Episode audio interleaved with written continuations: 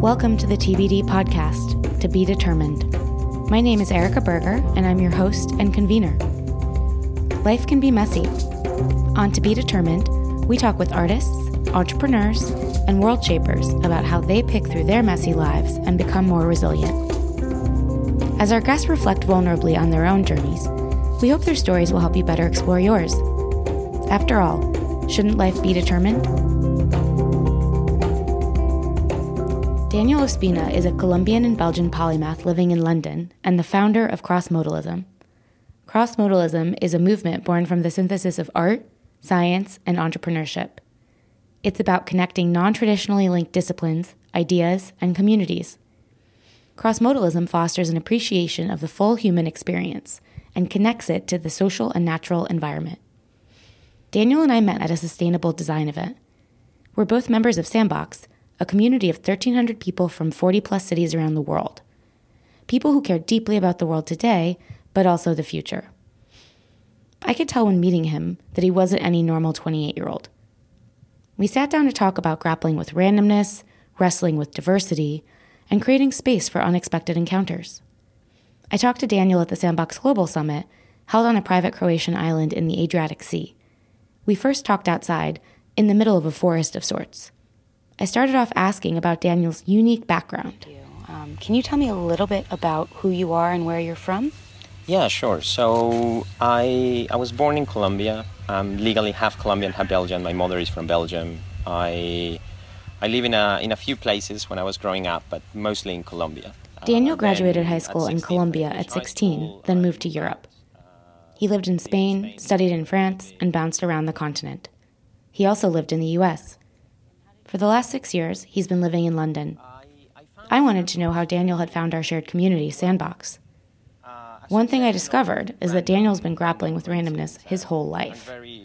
And of course, he stumbled upon Sandbox quite randomly. So at the at the time, I was working in, in research and development uh, within the within the food industry, and peculiarly, the, the place I was working at had a relationship with uh, the experimental psychology department in Oxford.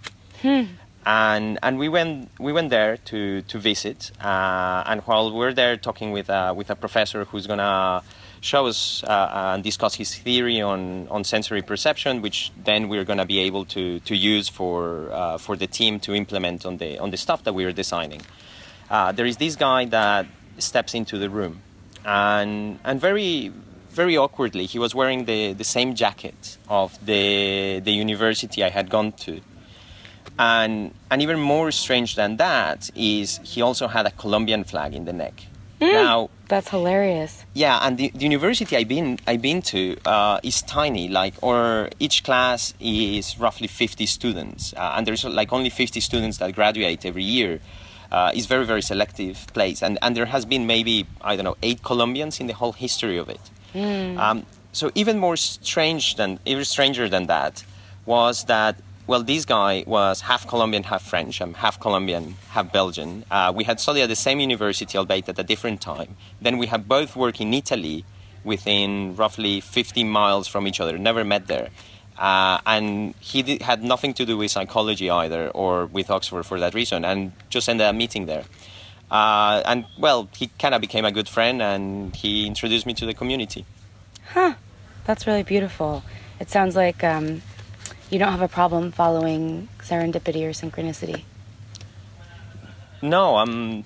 I've, I've I always been uh, trouble with choices, uh, with life choices. So uh, when I was kind of eight, I wanted to study chemistry. By the time I was twelve, uh, I was starting to to take a class in economics. Uh, two years later, I was trying to decide between studying cooking and law. Hmm. so, too many interests, right? Yes, exactly. Uh, it's, it's always been a problem of choosing.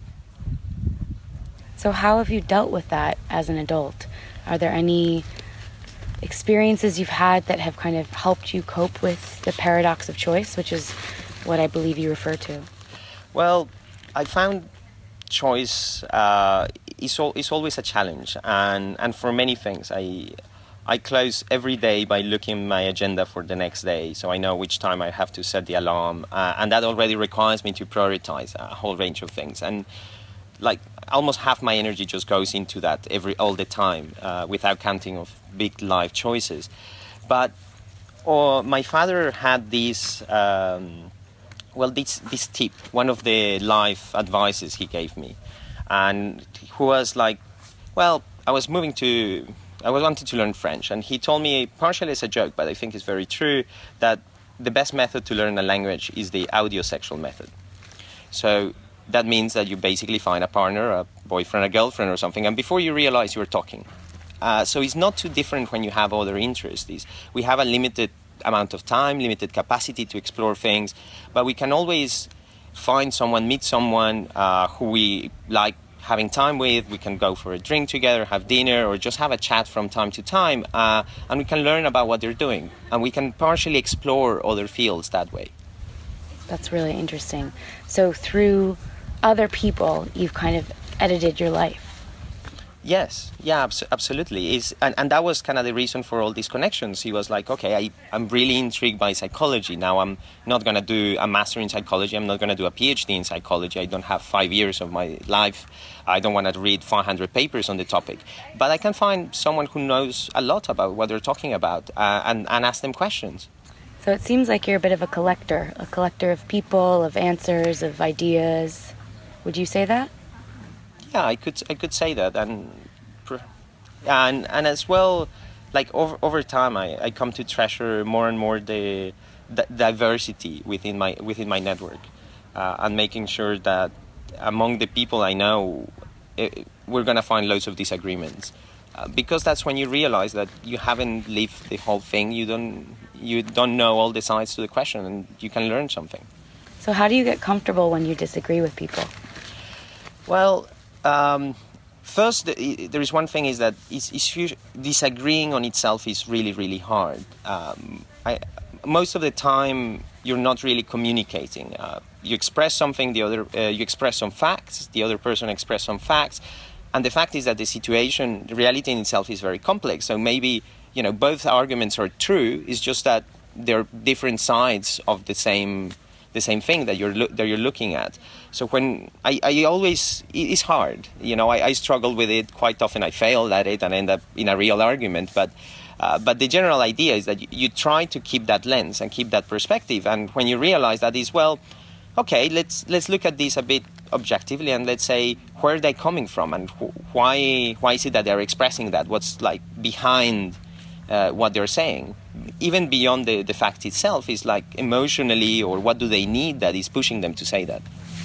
I love that. I studied diplomacy in college. I studied international relations and diplomacy and um, one of my favorite professors always talked about all of the different angles of a story and, and the emotional kind of motivators behind why someone would believe something. And I think a lot nowadays about kind of what's happening with the rise of populism and, and the way people um, are really arguing with each other about their beliefs and about how society should be built moving forward. And, and really kind of this idea that we're in a post truth or a post fact world. And, and there was a study that came out recently uh, that said that um, we trust the people we know to share information with us more now than we trust publishers or experts or what have you.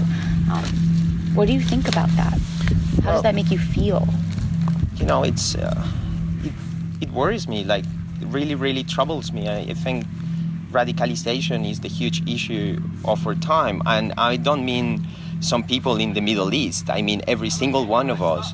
Uh, even you know within this lovely community that Sandbox is, we always struggle to to remember that people outside are not like us and they have different views and that we need to take that into account. And when we spend a week together it's it's hard to come back to reality and adjust to someone who is just going to react very differently to what we get used to expect. Do you think there's something we can do now that we're in our 20s and 30s is it too late? Or do you think there's something that we can do to change the way that we actually like relate to each other and listen to each other?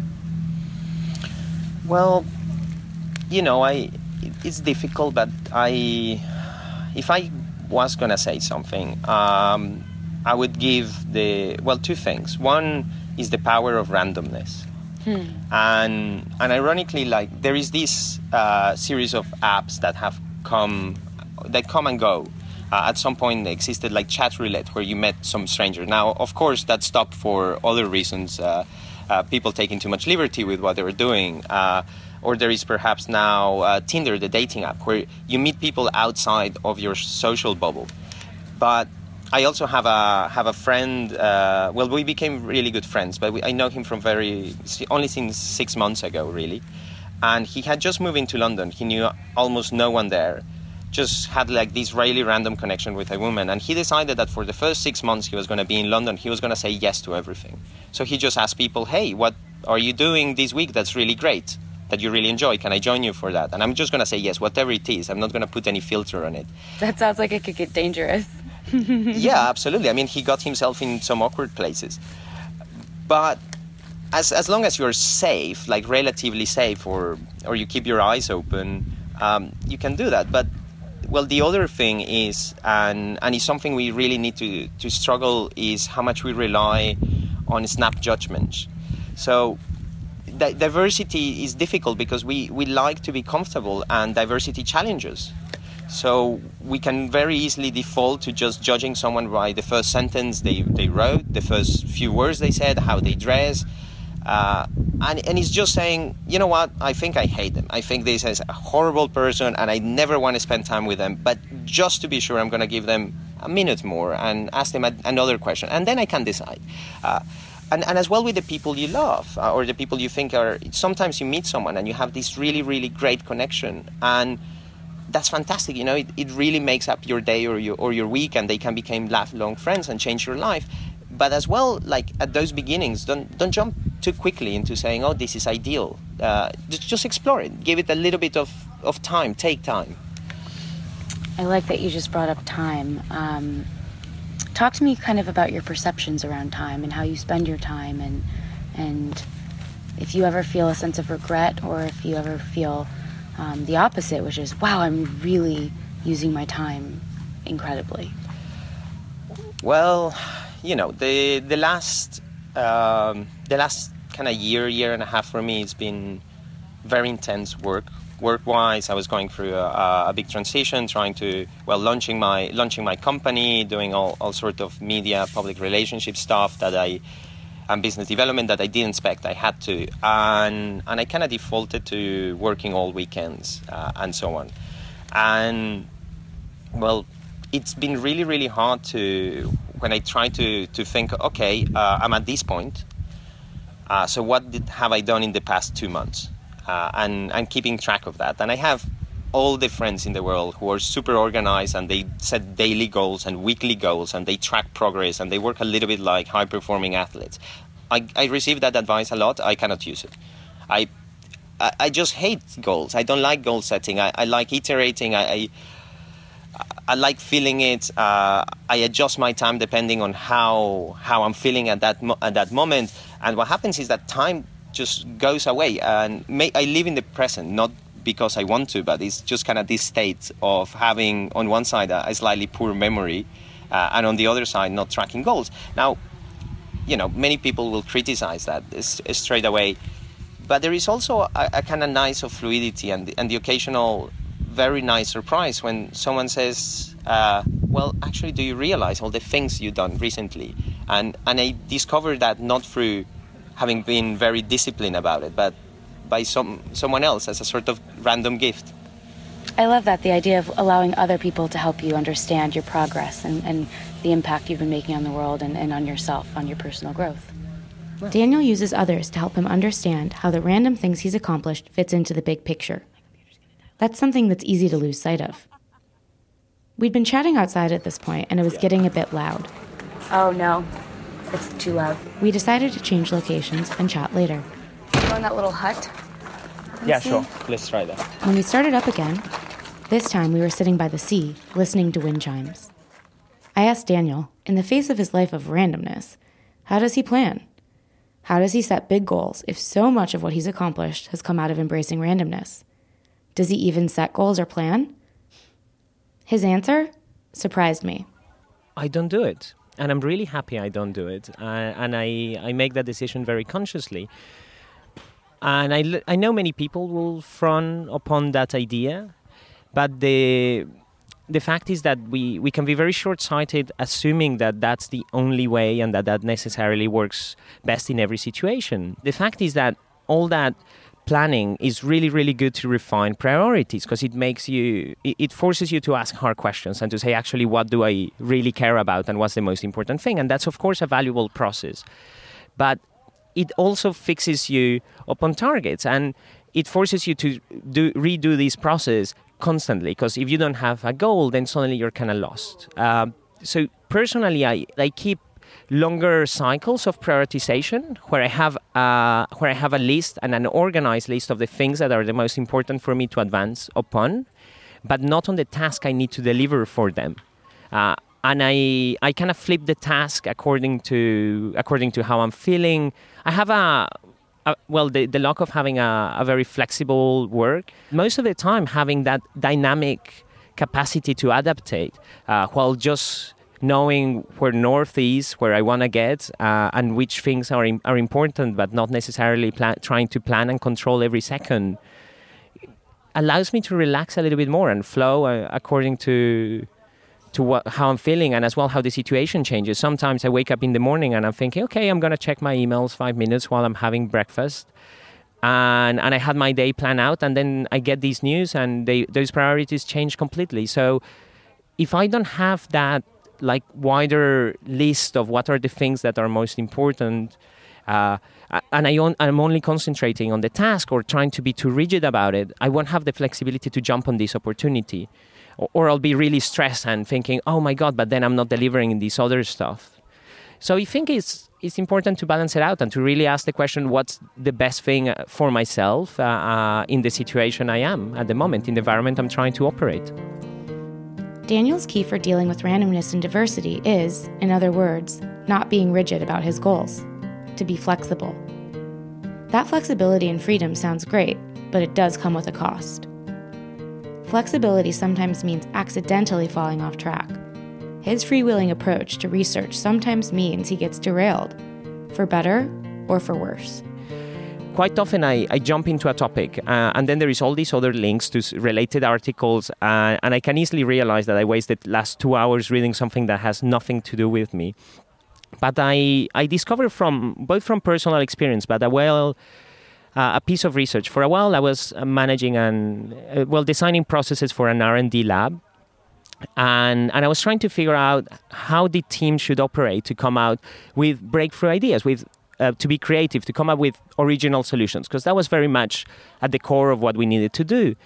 And I tried to look back throughout the years of all the ways the team was operating, who was in that team, how was the space, you know, all the factors that uh, loads of people talk about, and saying, okay, because we already succeeded in the past, we just need to figure out what were the conditions when we were doing really well and reproduce that. And after looking for the data for a couple months, there was absolutely nothing there. It didn't make any sense at all. And, and I was like, damn, okay, uh, this sucks. So basically, uh, I just wasted two months trying to do this exercise.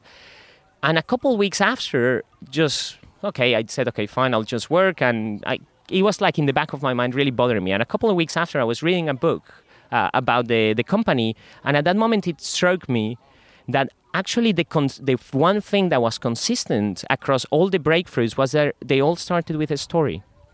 Uh, and all those stories had a beginning where someone from this place had met someone from an industry very far removed that had absolutely nothing to do with the work we had at hand. It was uh, this was within the food industry, so at the beginning it was uh, a physicist uh, and a chemist, uh, and they start mailing each other uh, just like curiosity, like, hey, what's your perspective on this stuff? Because I never heard any physicists comment on food. Uh, and you know, this was before molecular cuisine came in, and uh, but they, this whole thing evolved over time. The curiosity evolved. oh, how about we explore this topic? And they run an experiment. And again, that experiment had zero applicability in work.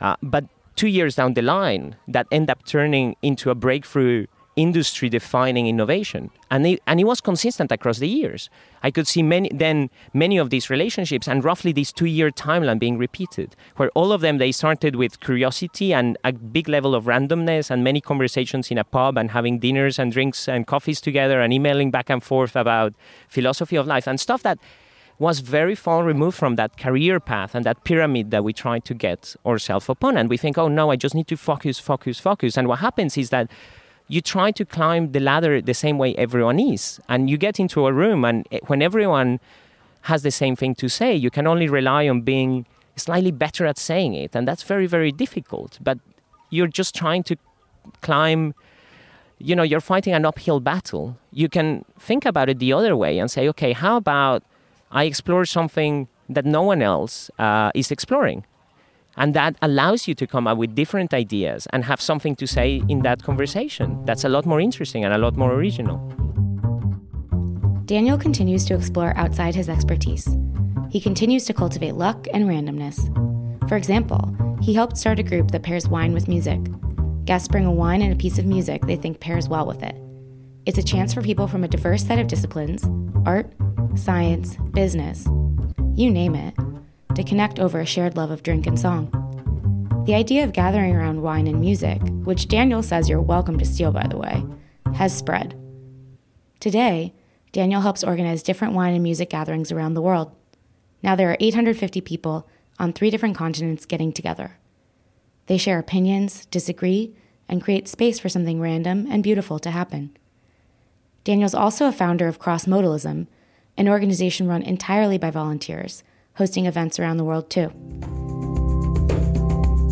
Thanks to Daniel Ospina for coming on the show and recording a non traditional episode of TBD. You can find his work at crossmodalism.com. Thanks for listening to the TBD podcast. This has been a production of TBD to be determined check our website out at livetbd.com. That's live to be determined. And share us with your friends. We love reaching new listeners.